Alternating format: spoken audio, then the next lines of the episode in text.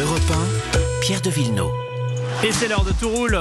Tout roule en voiture le samedi, tout roule à vélo avec Jean-Jacques Herry le dimanche. Bonjour Jean-Jacques. Bonjour Pierre. Alors on parle du Tour de France, vous savez, puisque c'est aujourd'hui euh, qu'il arrive sur les euh, Champs-Élysées, mais le vélo et les évolutions technologiques dans tout ça. Quelle grande tendance À quoi ressemble un vélo en 2020 dans le peloton? On va parler de tout ça. Et pour votre chronique, Jean-Jacques, vous avez discuté avec Julien Vieux, responsable mécanicien de l'équipe BNB Hotel Vital Concept. Oui, et je crois qu'on peut dire qu'il s'y connaît en matière de vélo. Hein. Julien Vieux, il a 37 ans, il gravite, il répare, il démonte des vélos dans le monde du cyclisme professionnel depuis 15 ans maintenant. La Vuelta, le Giro et cette année, un cinquième Tour de France. Il y a 8 coureurs, vous me dites le nombre de coureurs par 4 vélos. Ça fait 32 vélos sur le Tour de France. Il faut y rajouter 10 vélos de plus euh, de chrono. Donc ça fait un parc à peu près de 42 vélos. Les vélos sont estimés à peu près à 9000 euros.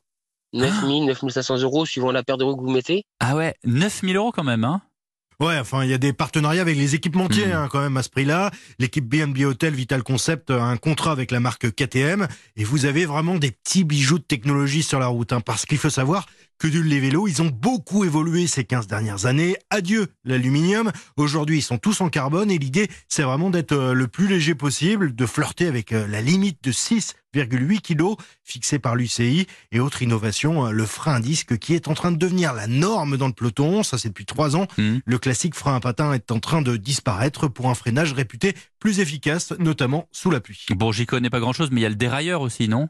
Oui, alors là, euh, pour changer les vitesses, on n'utilise plus un câble, il y a la transmission électrique. En gros, euh, pour schématiser, le coureur va tripoter ses manettes de changement de vitesse sur son guidon. Mhm. Et bien à ce moment-là, il envoie un signal électrique au dérailleur. Ce signal, il passe par un fil ou, ou même sans. D'ailleurs, il y a des, des systèmes Bluetooth Ah ouais. maintenant.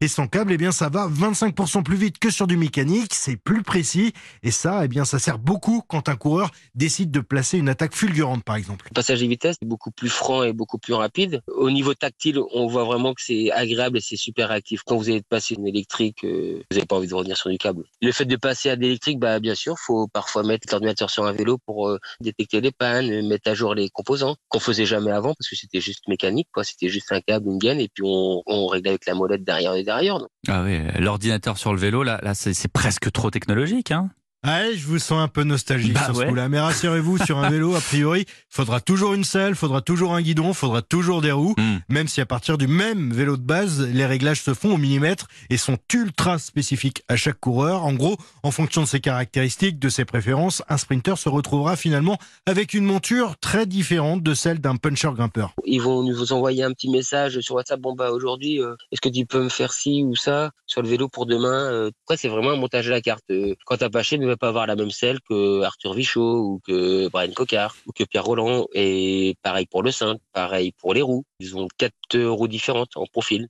Et sachez que si vous avez envie de vous faire plaisir et Mm. si vous avez un peu de budget aussi, hein, euh, vous pouvez les acheter, ces vélos. Ils sont à vendre en fin de saison. 3500 euros, une affaire, hein, puisqu'ils coûtaient 9000 au départ, on l'a dit. Et puis en plus, sachez que cette année, ils sont en bien meilleur état, puisque avec la crise du Covid, eh ben, ils ont beaucoup moins roulé, donc ils sont beaucoup moins usés. On va y penser, comme on dit. Hein Merci Jean-Jacques Herry.